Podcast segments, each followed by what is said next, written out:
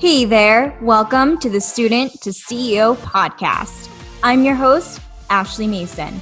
We're talking to entrepreneurs who launched their business at a young age and they're now killing the game.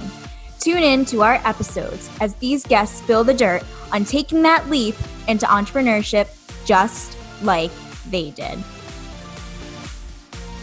Hey everyone, welcome to today's episode of the Student to CEO podcast. I'm so excited to have Nicole Peterkin Marong joining us today. Nikki is the founder of Peterkin Financial and has been in practice since 2011. As an advisor, she emphasizes using money as a tool to get the lifestyle you want instead of viewing it as the obstacle to that lifestyle. She is also a speaker and a published author. Her book, If You Love Your Family, Save Like It, can be purchased on Amazon and in select bookstores. Nikki, thank you so much for joining us today. Yeah, thanks for having me. I'm excited. Absolutely. I'd love if you could start off by sharing with our listeners what you do and what led you there. Wow, big question. Um, so, I am a um, fee based financial planner which is just a fancy way for saying that I charge clients an annual fee to help them look at all of their financial resources, like their pay stubs, their tax returns, their debt, their investments. And I figure out how to get all of those financial assets coordinated and working harder for them so that they can more efficiently reach their goals. So there some goals might be retirement or saving for college for their children or being able to buy their dream house or whatever is important to them i'm kind of trying to help them um, optimize their money so that they can they can achieve those things more efficiently. I got into it because growing up um, in my household my parents always kind of emphasized hard work getting you know a high paying good job. So kind of you know doing those white collar trying to become a doctor become a lawyer become an engineer. It was always you know study hard so that you can get a great job in like an expert field so that you can you know make great money and climb the corporate ladder and be able to provide for your family.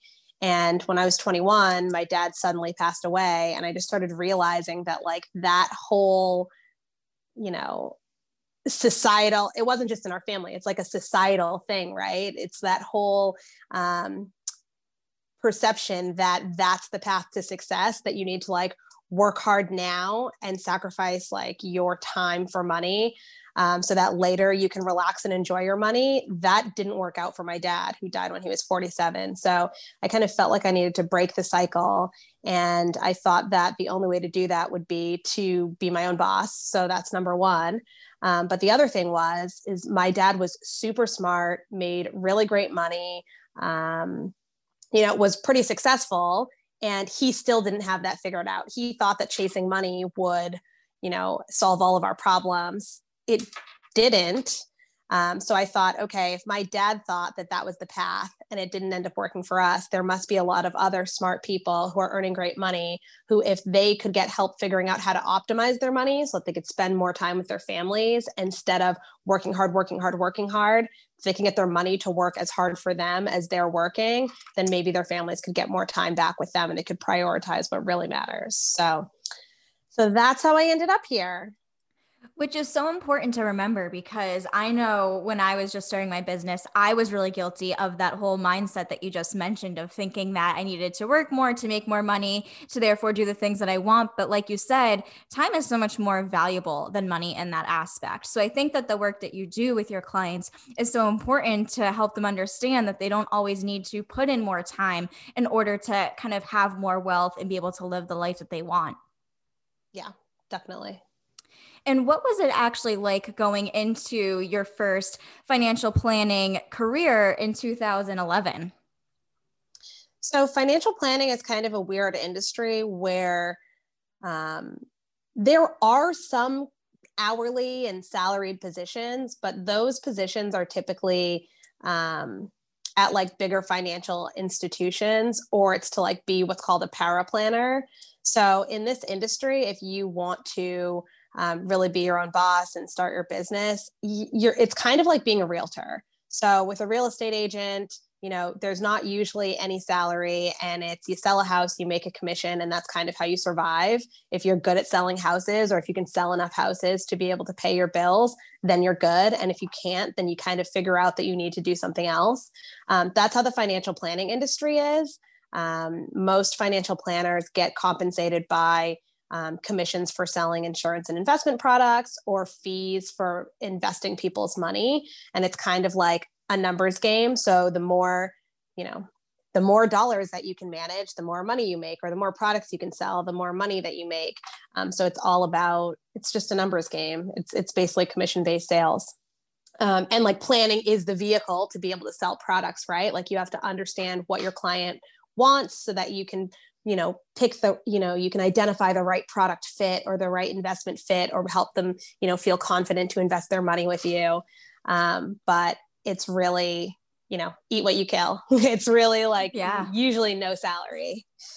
Right. And just because I know this about you, and I think it's so interesting that I want our listeners to know, I would love if you could kind of go into kind of what led you to actually stopping working with another firm to actually starting your own.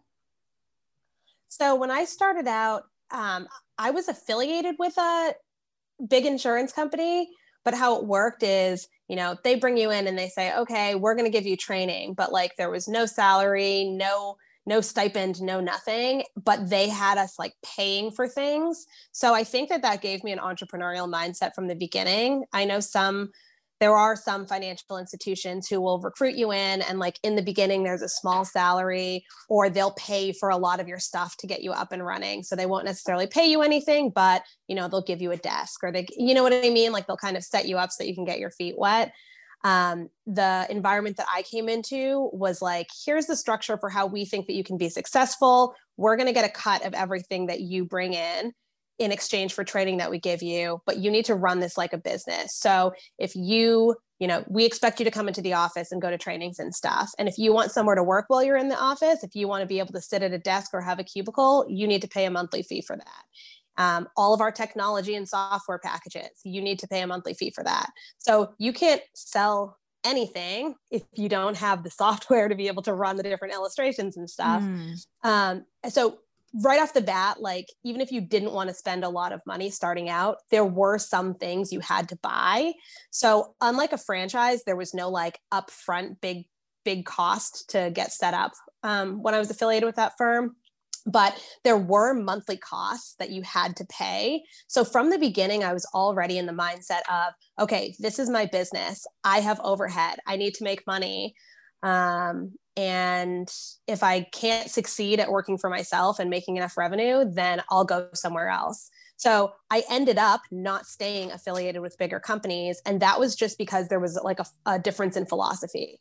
Right? right? I don't think that there's like a right or wrong thing of like being independent or being with a company.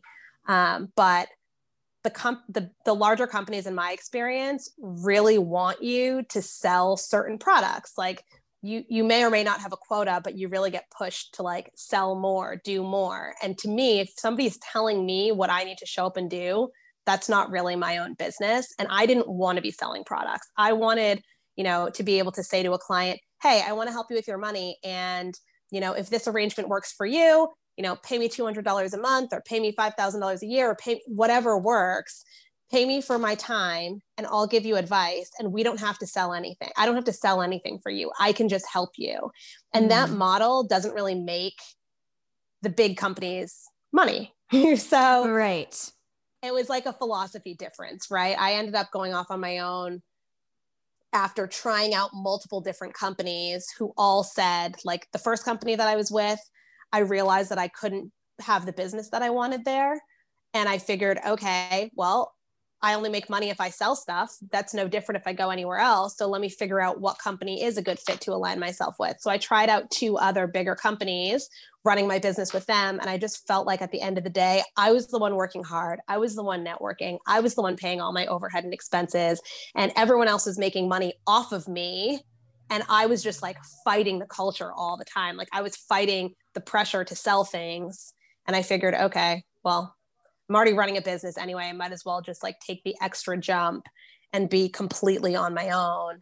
And so that's what I did.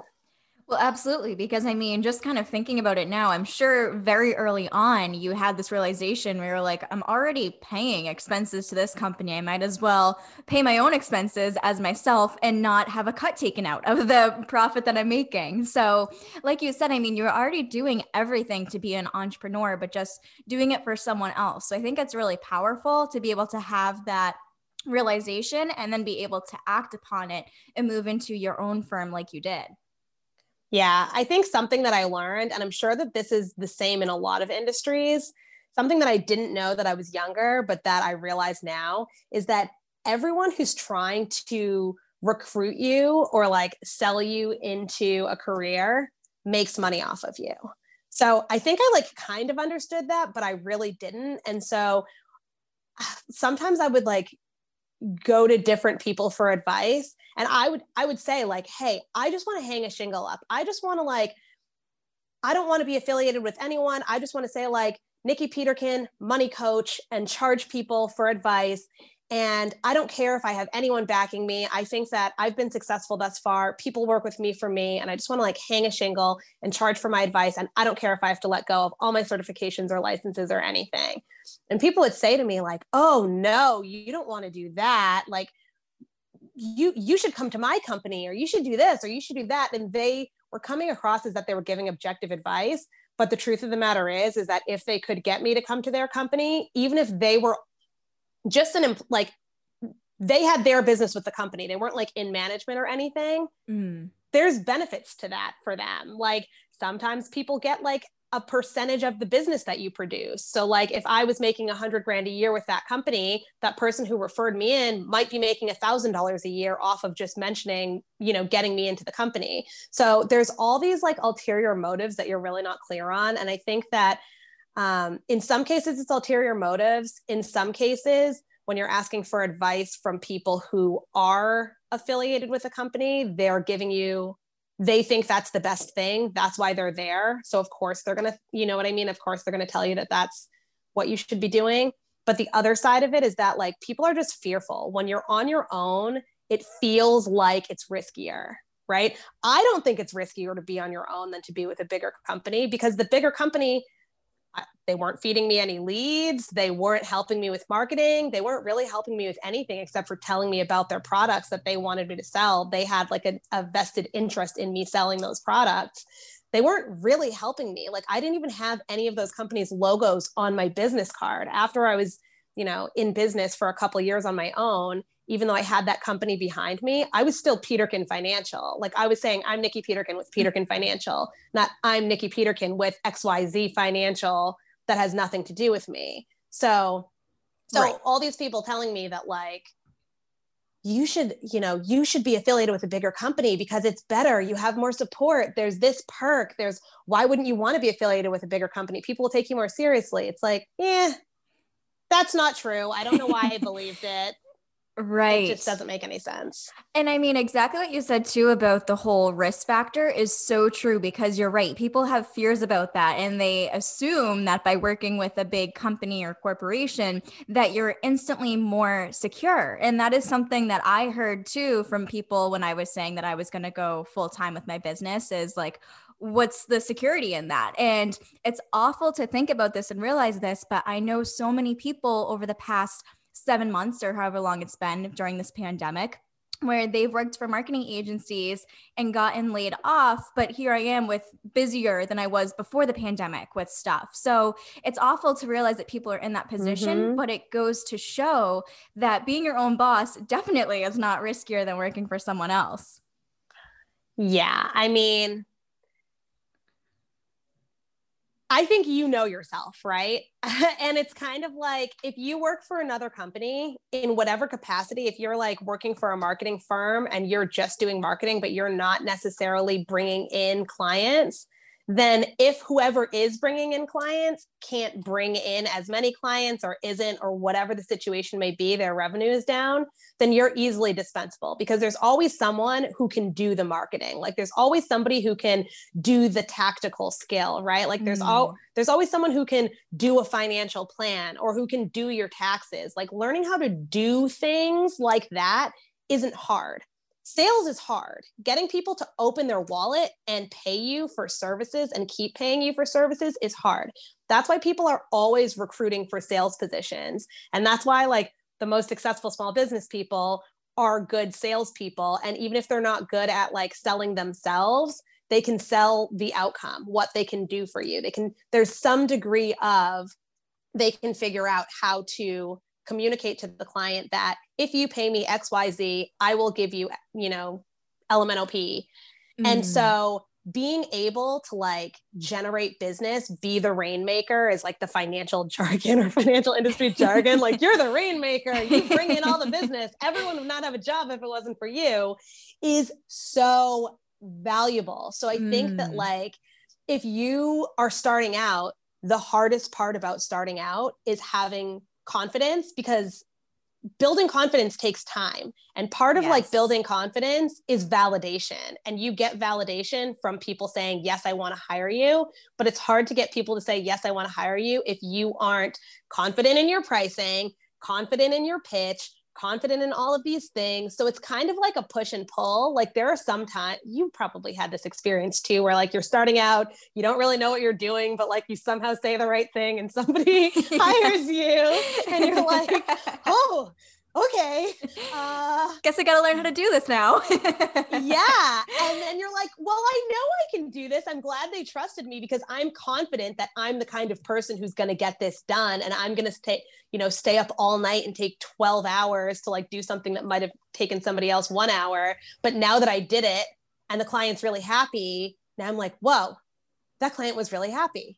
I can do this again. And you start yes. building your confidence slowly that's like the magic, right? So like, yeah, of course, you can go work for somebody and they can pay you 10, 20, 30 dollars an hour. I don't know what these, you know, what you know, market you're thinking of or like what skills um what your skills warrant for a dollar per hour, but you know, if you can bring in clients, you can you know make a thousand dollars an hour. And you can work with a hundred people if you want to not just the five people that your firm brings in. So i feel like your lifestyle flexibility your income potential you know everything is higher. Your stress levels higher but like there's a payoff right? So i think that um, it's worth it to be in business for yourself. And like yes it's scary but i think a lot of the people who say like oh why would you do that? It's because they're jealous or nervous for you or you know they just don't know. Like right. they don't know whether or not you're going to be able to do it. Every business can make money but i'm sure a lot of financial planners went out of business during the pandemic. I'm sure a lot of marketing people went out of business during the pandemic. Like what's the difference between us and them? They're dry. I don't know you know but like right. Yeah I know. And, and you brought up a lot of great points here, especially with the whole confidence aspect, because that is so, so true. That one of the hardest things is just being able to build the confidence in yourself, but you only get that confidence if people keep saying yes to you and giving you the opportunities that you've been looking for. So that kind of leads me into the next question that I'd like to ask you is besides building confidence, what would you say was the most difficult part of starting your business while young? Figuring out yeah. figuring out my business. I mean that's vague but i mean like figuring out who exactly i want to work with. Like who do i like working with? Who gets the most bang for their buck working with me? Like what am i really good at? Like i know that i'm really smart. I know that i understand the financial industry. I know that i can help people. But like who can i help the most? Who does it make sense for me to help what should I be charging them? What should I be saying that I'm offering? Like it's one of those things where like financial services is so broad and there are some people walking around saying like I work with 55 year olds who are going to retire within the next 10 years and they have $2 million to invest and they owned a McDonald's franchise and that's who I work with. And then it's like, okay, well, then you just need to like knock them dead. Every single McDonald's franchise owner, if you know what you're going to charge them, you know what you can do for them, you know that's who you're going to work with and that's who you're going after but it's so hard especially when you like don't have any clients or you have very few clients and your clients are kind of like you know have accidentally fallen into your lap and like just you're saying something general and so you get like a client who's 20 something a client who's 40 something a client who's 80 something and they're all mm. needing different things you're able to de- to deliver the service to all of those different people but now what's your marketing message? And so like figuring out who a good client is or not, like who you really want to work with, like to work with, can provide value to, like wh- what your competitive advantage is versus like all the other financial people for me. And then like, what the heck am I going to charge? Because some of what you, you know, some of what am I going to charge has to do with like what you're offering. Some of it has to do with like client perception of like what you should charge based on the market. Like there's all these different variables. So i mean that's a business right? Like if you have a lemonade stand you have to know like what's your recipe? Like what kind of lemonade are you making? How much are you charging per cup? Where you should set up? And then who you're marketing to, like who you're inviting. Are you just standing on the corner and waiting for anyone who drives by? Are you posting flyers in every single Starbucks and Panera in the area? Like you need to know those things and then you run your your lemonade stand. But like when you're in right. business and you're just good at something, you're not forced to come up with those ideas and it's like really intimidating to pick something and to like have trial and error when you're like actively working with clients. So that is like that was a lot, but I mean that is the best thing that you can have phrased a different way like you're saying what do you wish that you had besides confidence? Like i wish that i had more clarity about who i wanted to work with. Like i wish that i just like thought about it and like picked like these are people that I like in life. you know, here's yeah. the kind of person that I like, and then just went after those people. But instead, I just like cast a wide net, which I think that everyone does. Oh, absolutely. Um, and then you just learn as you go along that, like, nope, that person's not for me. that was exactly what I was going to say is that you kind of have to go through like the really horrible experiences to learn who you absolutely don't want to work with. And it ends up bringing you closer to the people that you really do want to work with. And it really helps you to figure out who that like perfect, ideal client or customer is for your business. Yeah. And on the opposite end of the most difficult part of starting your business while young, what was the most rewarding? the flexibility definitely i mean i don't know i mean okay so i don't want to like make empty promises or whatever because like obviously this isn't everyone's experience right but like for me like when i went into starting my business i had a job like i had a job offer from somewhere from like a corporate bank and it was a job that like I hated. Like I didn't hate it because there was anything really wrong with it, but it was just like I don't know if you've ever watched The Office, but I hate The Office. It like makes me cringe. I hate office space. I hate like all of those like the idea of like the people who work in cubicles in an office. Like I hate the office politics, all of that. And so like that's what I didn't like. I didn't like going to work every day and like having people wasting half their day going and getting coffees or complaining about how they were missing like their daughter's ballet recital or rehearsal or whatever. So like I got a job offer to work at this place and they offered me I think 45 or 50,000 dollars as a salary.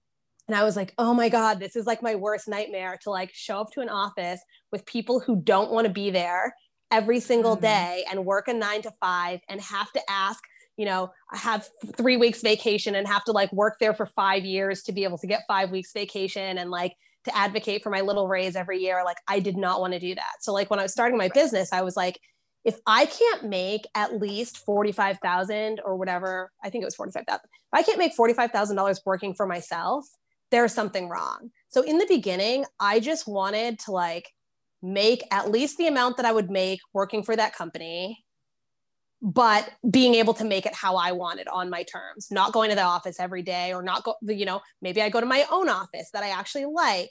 I can, you know, have have flexibility over my schedule. So it was more that I didn't mind if I had to like work 80 hours if I like made the same amount of money and could build something on my terms. And then as I started like my first year I ended up doing really really well. I made like a $100,000 my first year. And it was like the first six months i made like nothing like zero dollars. I was like crap i'm gonna have to go get another job go get a job. And then the next six months then it just like things just started you know falling into line. And i didn't know if i could do it again the second year but i was like oh this is really cool. I made more than what i made than what i would have made taking my job. Um, so then like year two i was like okay I'll be successful. And like, I'm like 22 or something, or 23 at the time. Like, I'll be successful if I can make the same amount of last year or more and take every single Friday off. So then it was I like, like that. Yeah. So then I could do that. And my second year I did do that. And then year 3 I was like, okay, I'm successful. One of the perks of working for myself is that I can take as much vacation as I want, but I was like doing seminars and stuff in real estate offices and realtors were always like i can't go on vacation because i need my phone you know attached to my ear. I need to be able to answer the phone at 6 a.m or 10 p.m whenever my client needs me or otherwise they're going to sell their buy their house with somebody else. So then i was like hmm okay well i will be successful in my third year if i can take a vacation if i can take a month long vacation out of the country and not be sl- a slave to my phone and not have my business like die Right. So then I did that. so was like, that was the great thing about being young is that if I didn't make the money that I that I wanted to make, it wasn't the end of the world. Nobody's really relying on me except for myself, right? I could eat ramen mm. noodles or like cans of tuna if I needed to or wanted to. I didn't, you know, I didn't have any kids or like a mortgage or anything like that and i could like mess around with my time. It's like i can take every friday off. I can go on vacation for a month and be in like thailand or something as long as i could afford to go where i wanted to go.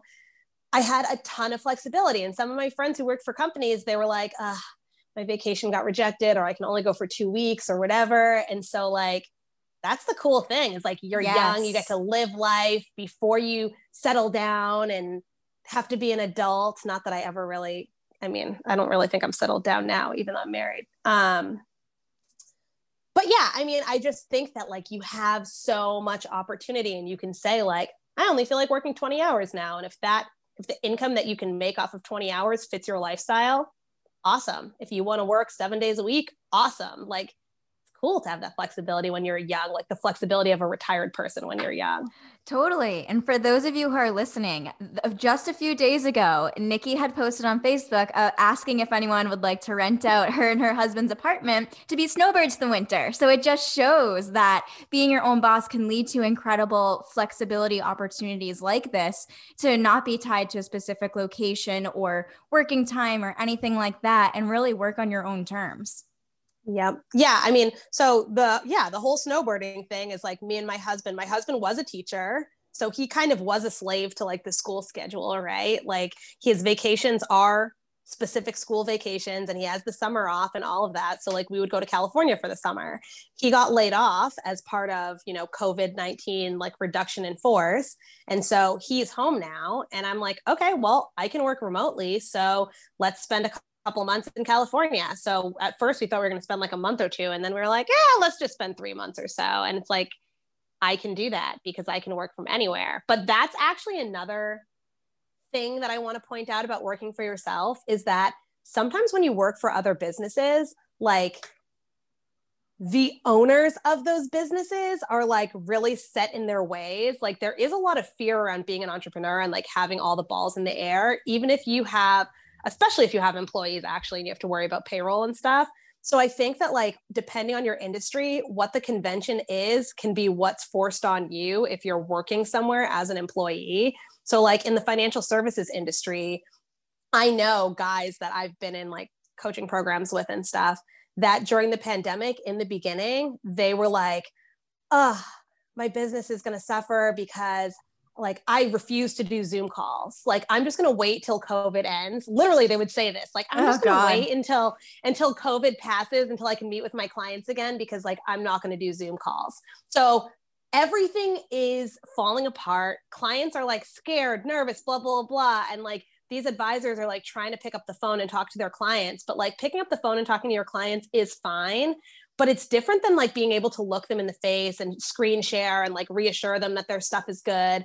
But like a lot of these guys were like oh no you know i can't do zoom. Some of it was like i can't do zoom because my office doesn't let me do that because it's not compliant which is like okay well ask your compliance department what video software you can use. Use skype use webex. Like there's a lot of technology figure something out. Yeah. Um, but a lot of it is just like well, this is the way we've always done things and blah, blah, blah. And for me, like from, I've been doing virtual client consults for years. I like, I have clients in different states that I've never met in person. I have clients here who like met me in person for the first meeting. And then after that, I've offered virtual and they've always taken me up on virtual because they just rather not leave the house and drive to my office. Like the world is different now. So, like, I've always said, okay, Tuesday, Wednesday, Thursday is my in office day. Monday and Friday, if I even work Mondays or Fridays, then it's only virtual.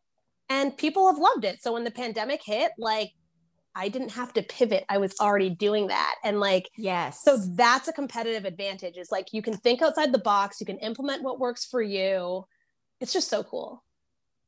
Absolutely. And I mean, that's one thing that you mentioned that is so important is competitive advantages and thinking about your unique selling proposition and what sets you apart from other people in your industry that would make people want to hire you and work with you compared to someone else. So, besides really thinking outside of the box with your firm, what would you say led you to your success? Uh I mean, the first thing that I think led me to my success is that in the beginning, when I was just learning, even though I know that I'm really smart, I knew that I did not know what I was doing in this industry. So, like, I had an idea of like what my parents' financial situation was and stuff like that because that came about after my dad passed away. I kind of started to understand and like peel behind the curtain, peer behind the curtain, wrap rather um so i kind of understood that like whoa people need this because my parents didn't have it and they make a lot of money and they're really smart. But like i was 21 or 22 like i didn't really understand how a mortgage worked. I wasn't paying for my own insurance. I wasn't paying you know what i mean? Like i'd worked since i was 16 years old doing like retail or working at panera or whatever. And then i worked for that corporate bank that had given me the job offer while i was in college. Mm-hmm. um but I didn't really understand from experience what the people who I wanted to work with were dealing with. And I really wanted to understand that. Like I, I knew that like in order for me to build a successful business, I had to learn from people who had more experience than me. And so I used to say that like I'm an ankle biter. I wouldn't like say that to the people who I was trying to like bite their ankles. They'd be like, what? but I would be like, okay, you know i'd i'd identify since i was in um, like a super salesy culture um, the firm that i worked for or worked with whatever i was like a contractor um, would have this leaderboard. So it would show you like of the people who are established in their businesses who's making the most money. And it would literally say like this person's making a hundred you know 1.5 million dollars this year this person's making 800 and something thousand dollars this year and it would literally show how much money they were making in commissions each year like ranked from 1 to 5 and then it would have like the rookie of the year board which i got to be rookie of the year sometimes but um the rookie of the year board was like the brand new people like me who it's like i think it was like if you're in your first 3 years in business who's like the top producer in the office so who's like sold the most stuff um, in the office because it was all about like who's making the most money so I would look at who was on the established leaderboard and I would reach out to those people. If I, you know, was networking and I like got introduced to a potential client that like was a big client, I could tell might be a big client. Cause like you can always tell, right? Like you can oh, yeah. tell whether or not somebody's going to be like a big fish or a small fish. Um, I would book them. I would um, reach out to one of the guys, one of the established guys in the office, and they were always men. And I would say, Hey, I have this client, you know, I think they have like a million dollars and this and this and this. They're talking about retirement. You know, they said that they would book a meeting with me. Can I run the meeting with you? Like, I'll give you this client. Like, I'll go into it as like, I'm the junior advisor or I'm your assistant. I'll pretend to be whatever. Um, so that I can see you do what you do.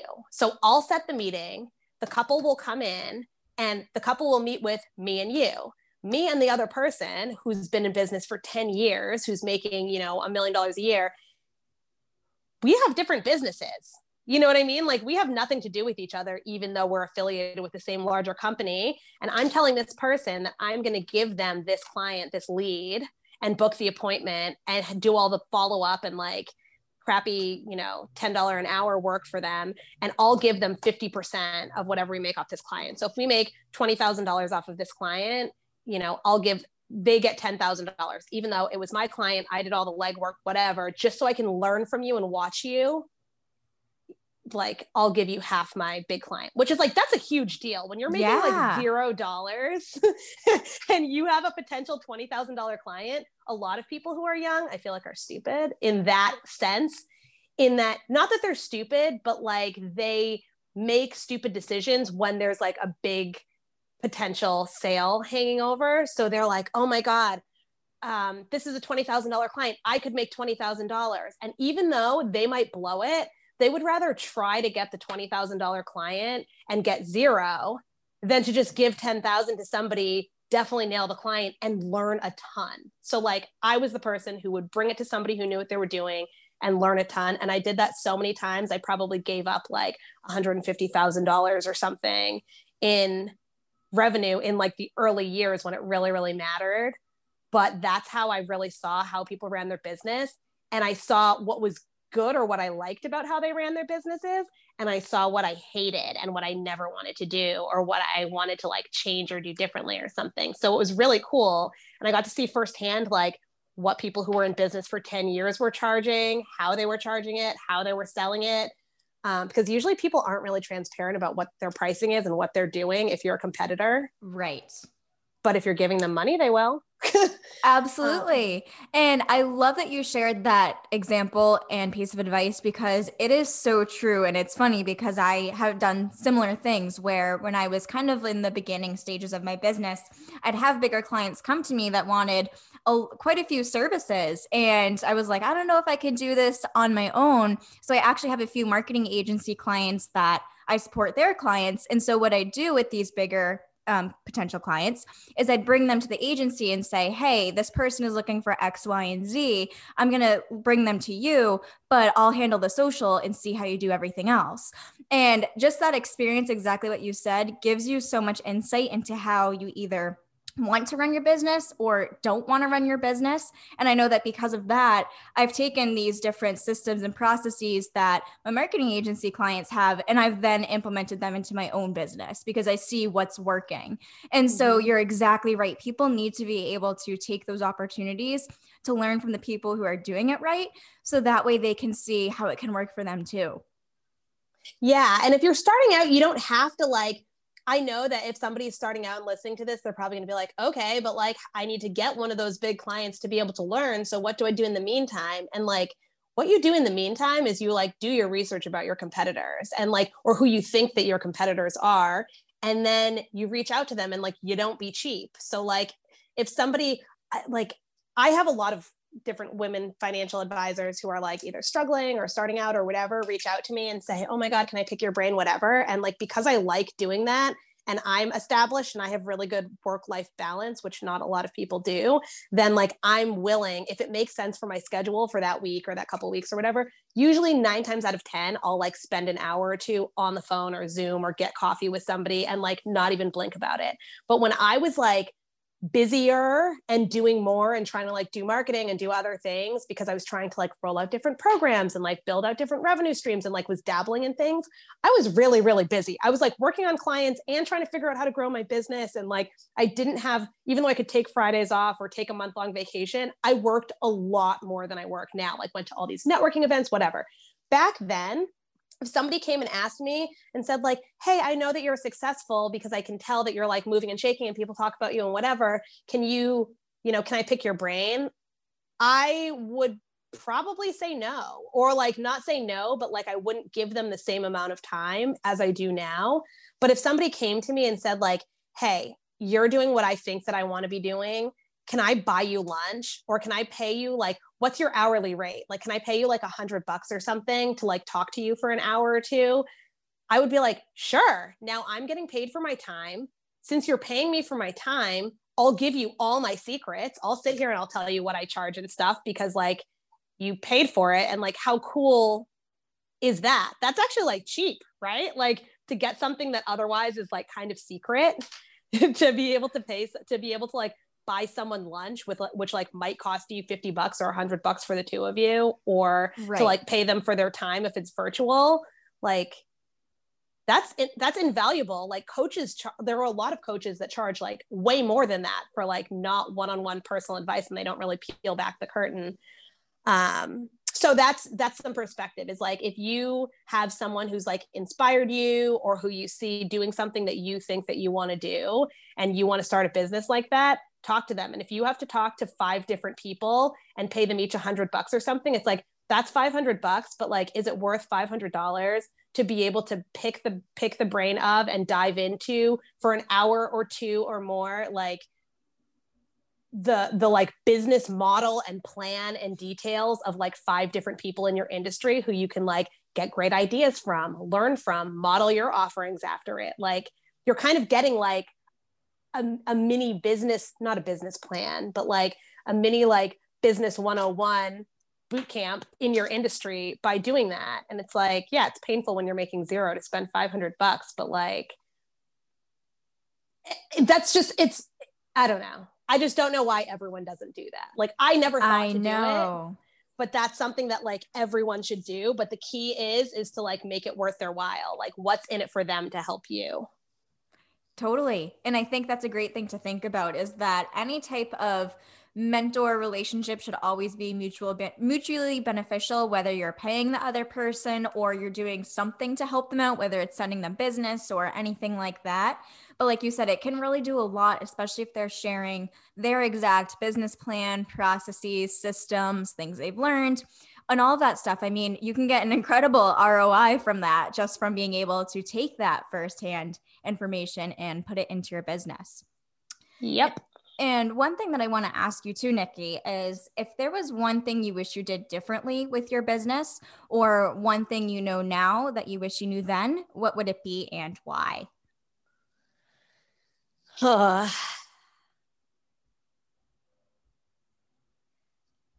I don't know that I wish I did anything differently. And I'm not saying that because I did everything perfectly, because that is not true at all. But I just, one of this this guy who I've gone to his conferences, who like coaches financial planners, um, said one time at, at one of the conferences that I attended that like he had to build a dumb business to build a smart business. And I think that for me, that was so true. Is like the business I have and the clients I have look nothing like the business I had and the clients I had when I started my business in 2011. But if I had tried to get these clients and charge what I charge and have the model that I have when I was new, I don't know that I would still be in business. Like I don't know that I would even have a business. Like I had to like learn the ropes and start off how I did and like fight tooth and nail and like deal with all of the stuff that I dealt with over the years to kind of figure it out. And like that goes for like all of the decisions I made in my business. I mean, there were some like just an example is like early on when you're in like the financial services world everything is like think about like white old men that's who's like in the industry. It's very like archaic. Everything's on paper. Nothing's electronic. Like the financial services industry is probably like 20 years behind like the marketing industry and like any other normal industry. Like anywhere else like you know things change very quickly. But with that it's like a lot of big financial institutions that have a lot of rules a lot of resistance to change.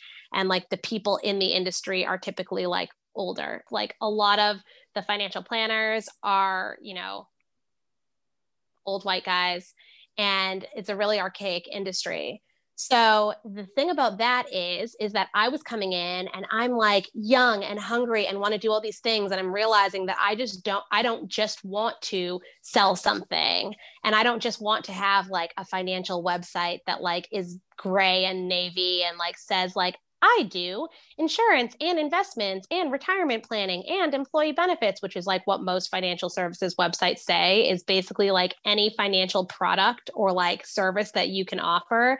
They list out like somebody's going to go to their website and be like, hmm, from this menu, I want to buy insurance, I want to buy retirement, I want to buy whatever. Like it's just very generic.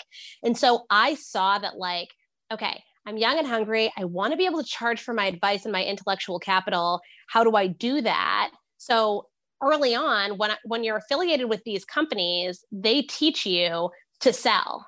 They don't teach you how to like build a marketing plan or like create a funnel or to be able to like have an email list because like a lot of those kind of things they do not want you touching like right bec- because like there's all this like compliance and the financial services industry hasn't evolved they look at it as like a liability if you send out a, a newsletter to your clients or if you're like you could be over promising and under delivering. You could be making, you know, false claims or like inflated claims or something like that. So like they just want you to like pick up the phone and cold call people and sell. So I saw that and I saw that I wasn't going to be able to like thrive. I felt like I wasn't going to be able to thrive in that industry um, without some other advice. So I started looking at different like business coaches. One of my friends like invited me to a conference that was a business coach that does marketing for like small businesses. So it was like if you wanted to start a business from scratch and you want to do coaching or teach somebody something, you know, this conference was for people who wanted to start small businesses. And so I kind of came into the coaching world through that and I was like desperate to like I didn't want to double my revenue by like selling more stuff to more people because part of what I learned in like my dumb business early on is that some of my clients I made like $20,000 off of and spent 5 hours with and some of my clients I spent 50 hours with and made like 20 bucks and I'm not even lying about that. Like all the paperwork follow up mm. educating them about it. There was no like when you work on commission it's like being a realtor. If you sell million dollar houses all day then you make really good commissions. If you sell hundred thousand dollar houses all day and you drive people around who like take five years to buy and when they finally buy they buy like a hundred thousand dollar house like you can't eat so it's the same thing with financial services is like i'd meet somebody i don't know if they're going to be a big client or a small client until i already start working with them but once I realize that I'm only going to make $20 off of them, I can't exactly say, like, hey, you know what? I'm not going to be your financial planner because I'm only going to make $20 because I kept getting like taught that you want to work with everyone because even if you only make $20 off of somebody, their brother might be a millionaire and they might refer that person to you. And like, you just never know. That person might inherit money tomorrow. So it was this like, take on a thousand clients if you can. And that's how you're going to make more money is by volume. And some clients are going to be A clients, which are people who you make a lot off of. And some clients are going to be D clients. I kid you not. They like literally have this like your A clients are your best clients, your B clients are your oh, okay God. clients, your C clients you want to give to somebody else, and your D clients run from those. But if you have to do business oh, with them, I'm not lying. That's what they teach you. And so I was like, well, I don't want any C and D clients. I mean, no one wants them, but I literally don't want to take them at all.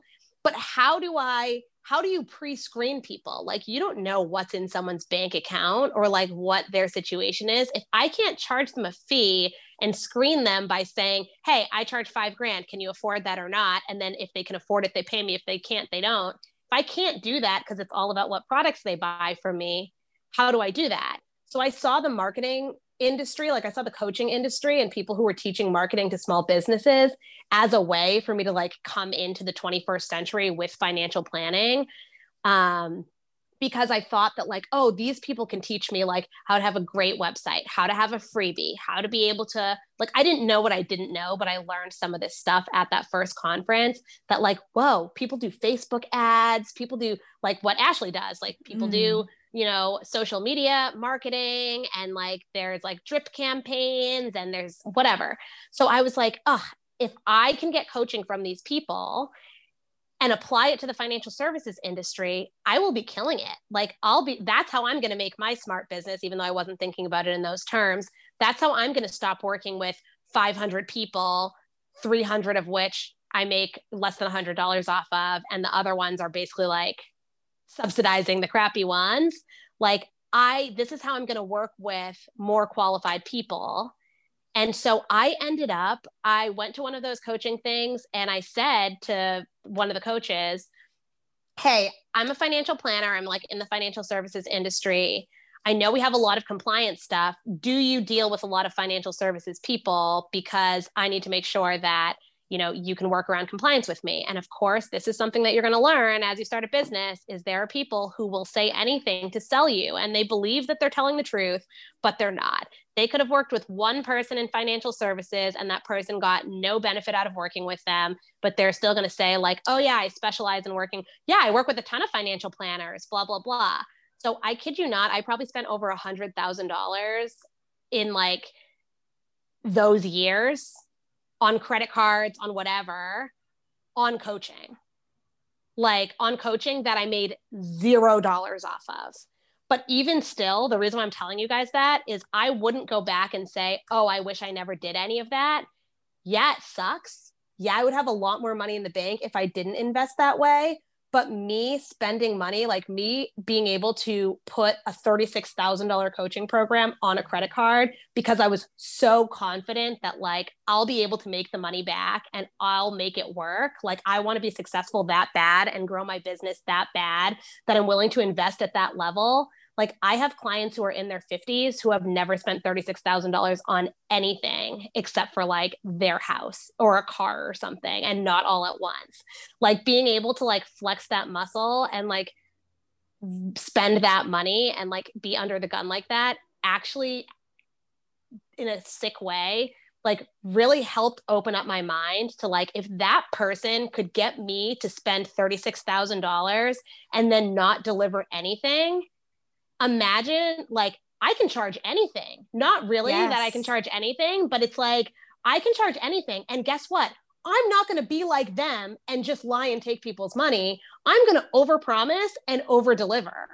So I shouldn't feel bad about charging somebody $1,000 or $2,000 or $5,000 a year to work with them because there are people literally walking around charging $36,000 and all you get is like a monthly group call. right. So it's like if they can do it, so can you. And you can be able to charge what you want and know that you're worth it and be able to make the money that you want from it. Yeah. And so, kind of like the follow up question I have to that, which I think really relates to people right now, is why do you think it's so important for individuals to start a business at a young age specifically? Time. I mean, I think so. I think we've all heard the whole like, if you invest $200 a month when you're 25, then by the time you're 60, it will be a million dollars. But if you start at 45, then it will only be, you know what I mean? Like, then right. it will only be $400,000 and you'll have put away so much more and you'll have so much less for it. So I know that compound interest, like, doesn't really translate exactly in a business, but I, I, I think it does. Like, I think, like, the value that you get out of having control over your life, control over your paycheck, the like, if you're younger, first of all, you can fail faster because you have less riding on it, you have less obligations, right? Like, even if you're young and you're married, if your spouse has a paycheck, you guys can probably live off of one paycheck if you're in your 20s and you don't have any kids. Like, you have so much more flexibility so that you can fail fast, figure it out. You don't have to work with who you don't want to. You can kind of figure it out. And then over time, now you have experience and like you'll be in your business for like 40 years or 30 years. You have so much experience. You can see how things change. You can pivot. You can whatever. Like I've been in business for almost 10 years now and I'm 32. I'm it's 10 years in March that I've been in business. And um that's crazy. Like I've been in business for for 10 years. I've learned so much that I can now translate into other businesses. I've also been earning money at a higher level than most people my age for longer. So even though I made like a lot of bad investments in my business, like business investments, and made a lot of mistakes, like those mistakes have enabled me to learn from them. I can like teach my clients that and I can also apply that to other businesses. So now it's like my husband's starting a business. I have so much different insight and personal experience, even though I'm in the financial services industry and he's creating like a tool to help kids tie their shoelaces.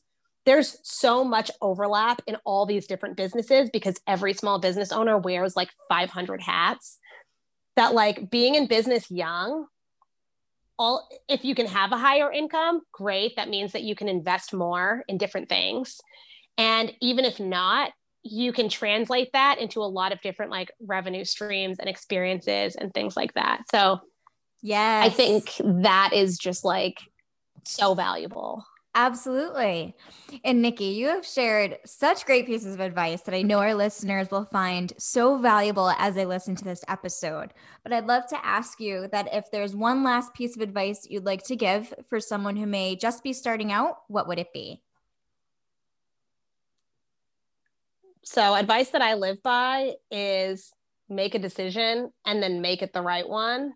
And I think that that's really good advice for any of you is like, you're going to make mistakes, but if you're if you make a decision and then you're constantly second guessing it or backpedaling or whatever then you're never going to you're not going to learn from those experiences in the same way so if you make a decision and you're committed that you're going to do everything that you can to try to make it work within reason like I think that that's so valuable and that you'd be surprised how many times you think that something's going to fail but then something great actually came out of it because you just were so con like if you're confident in your ability to make good decisions and then you don't look back and you make them work it's just like such a valuable skill that has served me really really well and I think that that can really help you be successful in business and and basically in life.